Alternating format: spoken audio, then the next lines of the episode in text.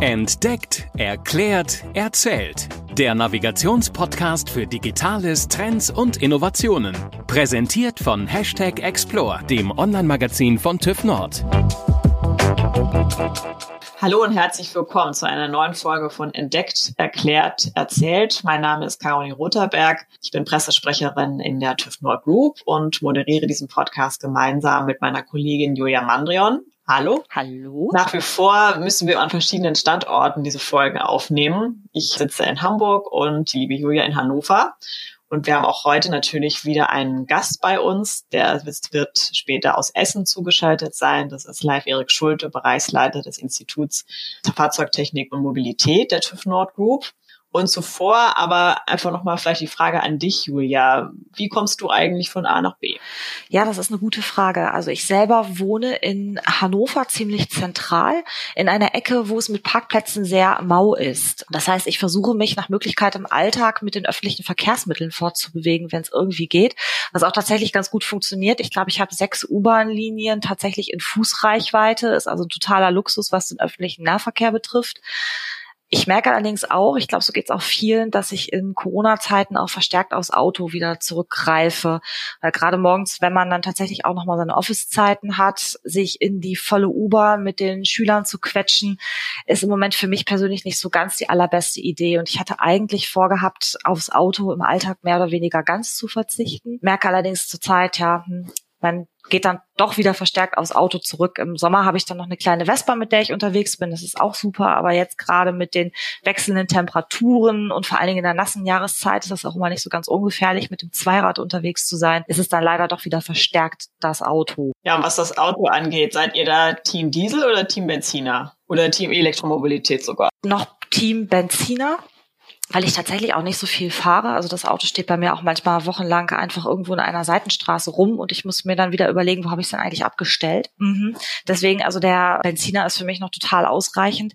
Ich würde mega gerne auf Elektromobilität irgendwann mal umsteigen, aber ich habe tatsächlich das Problem der Infrastruktur. Ich glaube, da kommen wir in unserem zweiten Teil der Podcast-Folge hier auch nochmal zu, drauf zurück, weil wie will man es machen? Ich habe keine Garage. Es gibt tatsächlich relativ wenig Ladesäulen noch hier in meiner näheren Umgebung oder wenn, sind die auch teilweise für ja, Mietautos reserviert. Da komme ich also als Privatperson auch gar nicht so richtig dran. Wir haben natürlich jetzt den Luxus, dass wir bei der Arbeit Mobilität oder Elektromobilität tanken könnten, ist aber im Moment alles noch so ein bisschen so eine halbgare Lösung. Lösung. Ich hoffe aber, dass mein privates Auto noch eine ganze Weile durchhält und ich noch ein paar Jahre Zeit habe, mir mit der Entscheidung des nächsten Antriebsmotors Zeit zu lassen. Mal gucken, was die Zukunft so bringt. Ja, und vielleicht hat Herr Schulte ja für dich gleich die beste Lösung parat. Gucken wir mal. Ich bin gespannt, was er erzählt. Genau. Also, liebe Hörer, es geht um Antriebe. Welcher Antrieb setzt sich durch? Bleibt dran und bis zum Ende und viel Spaß. Herr Schulte, ganz herzlich willkommen in unserem Podcast Entdeckt, Erklärt, Erzählt. Erzählen Sie unseren Hörern doch kurz zu Beginn einfach mal ein paar Worte über sich. Mein Name ist Live Erik Schulte, ich bin 51 Jahre alt, mittlerweile mehr als 20 Jahre beim TÜV, angefangen beim Erbe TÜV, beim TÜV Nord, habe mich mein ganzes Berufsleben der Kraftfahrzeugtechnik auseinandersetzen dürfen, immer weil ich Spaß daran hatte, weil mich das interessiert hat immer auch mit besonderem Augenmerk auf Antriebstechnologien, auf Motorentechnologien, später dann mehr den Blick auf Emissionen, habe lange Zeit in der Abgasprüfstelle gearbeitet, beim TÜV Nord, damit Nutzfahrzeugmotoren beschäftigt, mit Motoren zum Antrieb von mobilen Maschinen und Geräten. Bin dann irgendwann äh, Leiter des technischen Dienstes geworden, habe mich dann also um alle Typgenehmigungstätigkeiten kümmern dürfen und bin nun seit 2018 Bereichsleiter IFM in der TÜV Nord Mobilität und darf dann da noch mehr Verantwortung übernehmen, mache das auch gerne, weil es nach wie vor ein interessantes Spannungsfeld ist, die zukünftige Mobilität mitdiskutieren zu dürfen. Erklären Sie unseren Hörern einmal kurz, wofür steht IFM? IFM steht für Institut für Fahrzeugtechnik und Mobilität. Das ist eine historisch gewachsene Begrifflichkeit, die gut im Markt etabliert ist und wir kürzen es, unsere Kunden im Übrigen auch, schlichtweg mit IFM ab. Meine Kollegin und ich haben eingangs schon darüber gesprochen, wie sich unsere persönliche Mobilität verändert hat. Die eigenen Lebensumstände und auch einfach die eigenen Vorlieben spielen aktuell bei vielen von uns noch die entscheidende Rolle, wie man sich im Alltag dann auch tatsächlich von A nach B bewegt. Wenn wir über, ich sag mal, Alltagsmobilität sprechen, meinen wir meistens ja immer noch das Auto. Welche Art des Antriebs nutzen Sie denn derzeit? Ich benutze nach wie vor einen Dieselantrieb in meinem privaten Kraftfahrzeug, weil nach wie vor trotz Corona-Zeit lange Strecken zu bewältigen sind und der Diesel das nach wie vor äh, sehr wirtschaftlich darstellen kann und auch sehr komfortabel darstellen kann. Mein Fahrzeug ist allerdings schon ein relativ neuer Dieselantrieb, der ist wild hybridisiert. Das heißt, er hat also schon einen kleinen Elektromotor, eine etwas größere Batteriekapazität als ein herkömmliches Auto kann mit Hilfe dieser Batteriekapazität so ein paar Kleinigkeiten im Fahrzeug, die normalerweise vom Verbrennungsmotor übernommen werden, elektrisch darstellen. Servolenkung beispielsweise ist ein Thema. Kann auch kleine Strecken segeln, das heißt bei Autobahnpassagen, bei denen man den Fuß vom Gaspedal nimmt, geht der Verbrenner aus und der Elektromotor schiebt noch so ein bisschen an. Ist also schon recht fortschrittlich, aber noch kein richtiges Hybridfahrzeug, sondern wie man im Fachjargon sagt, mild hybridisiert. Das heißt, Sie bewegen sich also auch erst langsam auf die Richtung der Hybridtechnologie zu. Ja, die Hybridtechnologie ist eine Möglichkeit der zukünftigen individuellen Mobilität. Wir sehen ja rapide Anstiege bei Hybridfahrzeugen in den Zulassungszahlen, als auch bei richtig batterieelektrischen Fahrzeugen. Da muss ich einfach mal schauen, wo der Zug hingeht, wenn die nächste Neuanschaffung ansteht. Ja, wo der Zug hingeht, ist auch ein gutes Stichwort. Sehen Sie denn, dass sich in den nächsten Jahren nochmal wieder was ändern wird? Also beispielsweise auch an den rechtlichen Rahmenbedingungen, was dann Ihren und auch Carolins und meinen Alltag wirklich wesentlich verändern wird? Also die rechtlichen Rahmenbedingungen hinsichtlich des äh, Emissionsverhaltens von, von klassischen Verbrennungsmotoren, die sind vorgezeichnet, die werden dann nochmals zu einer Verschärfung der Grenzwerte führen. Ebenso sind die CO2-Ziele der Europäischen Kommission definiert und ja jüngst auch nochmal verschärft worden. Das wird schlichtweg den, den Einfluss haben, dass die Durchdringung der Fahrzeugflotte mit batterieelektrischen Fahrzeugen und Hybridfahrzeugen zunehmen wird.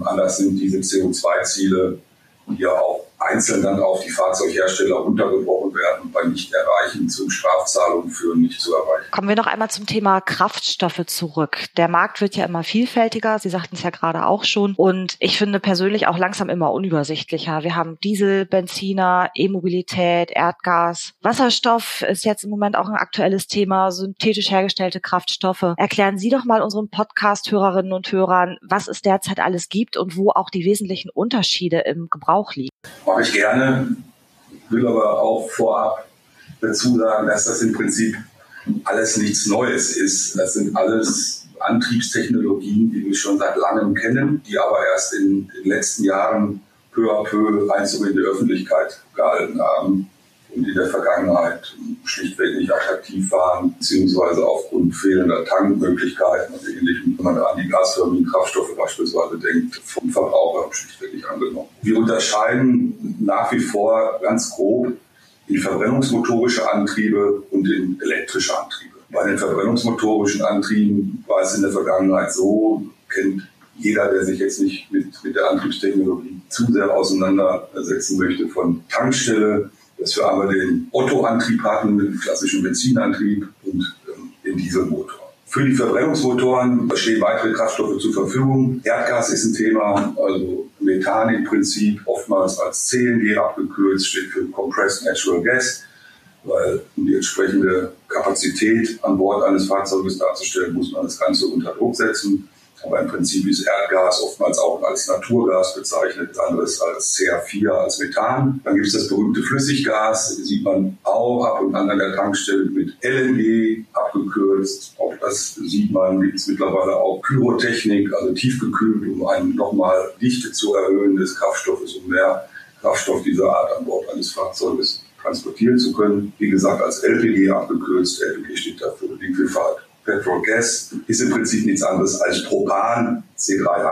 Dann kann man natürlich auch Wasserstoff im Verbrennungsmotor verbrennen. All das, was heute mit modernen Wasserstofftechnologien besprochen wird und in Zusammenhang gebracht wird, zieht sich nicht mehr auf den Verbrennungsmotor im großen Stil. Beim Nutzfahrzeug kann man da so ein bisschen drüber sprechen. Aber in der Regel sprechen wir dann hier über Brennstoffzellenantriebe, die dann letztendlich wieder zur E-Mobilität zu zählen sind, weil auch ein Brennstoffzellenauto letztendlich elektrisch angetrieben wird. Aber Wasserstoff eignet sich gut zur Verbrennung. Ein Verbrennungsmotor war in vor einigen Jahren auch als Brückentechnologie im Gespräch gab, durchaus renommierte deutsche Fahrzeughersteller, die auch Wasserstoff Verbrennungs Fahrzeuge im Portfolio hatten.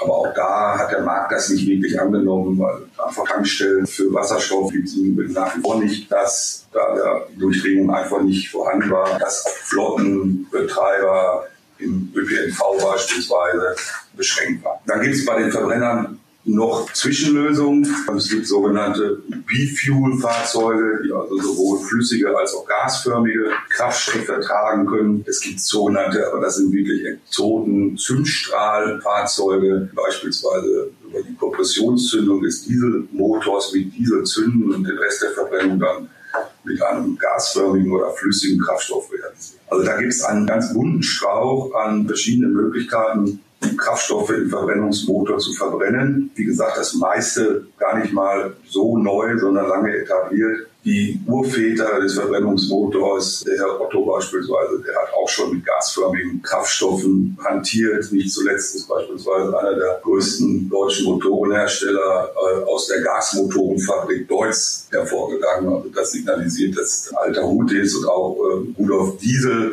hat seinen Motor konzipiert, um dort biogene Qualitäten zu verbrennen, sprich Pflanzenöl und ähnliches, um einfach einen, einen einfachen, robusten Motor für die Industrie zu schaffen. Also der hatte gar nicht die Idee, industriell raffinierten Diesel aus fossilen Qualitäten herzustellen. Den gab es im Übrigen zu diesem Zeitpunkt, als er Diesel den Motor erfunden hat, gar nicht. Neben den klassischen Verbrennungsmotoren haben wir ja auch noch das gesamte weite Feld der Elektromobilität.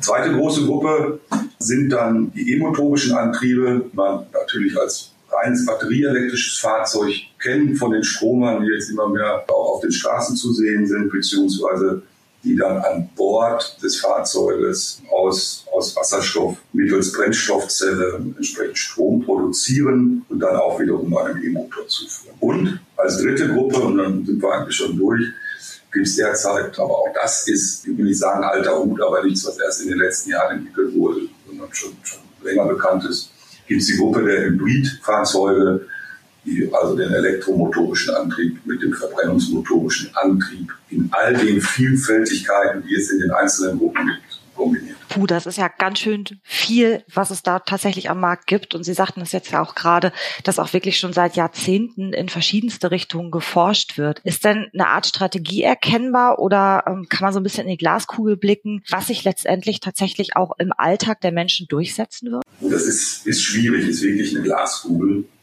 Ich glaube, der klassische Verbrennungsmotor wird noch über einige Jahre seine Existenzberechtigung behalten. Schlichtweg, weil er etabliert ist, weil der Antrieb und der Umgang mit den Leuten bekannt ist und insbesondere für lange Strecken macht er durchaus auch noch Sinn. Ich glaube auch, dass die Entwicklung bei verbrennungsmotorischen Antrieben noch lange nicht am Ende ist.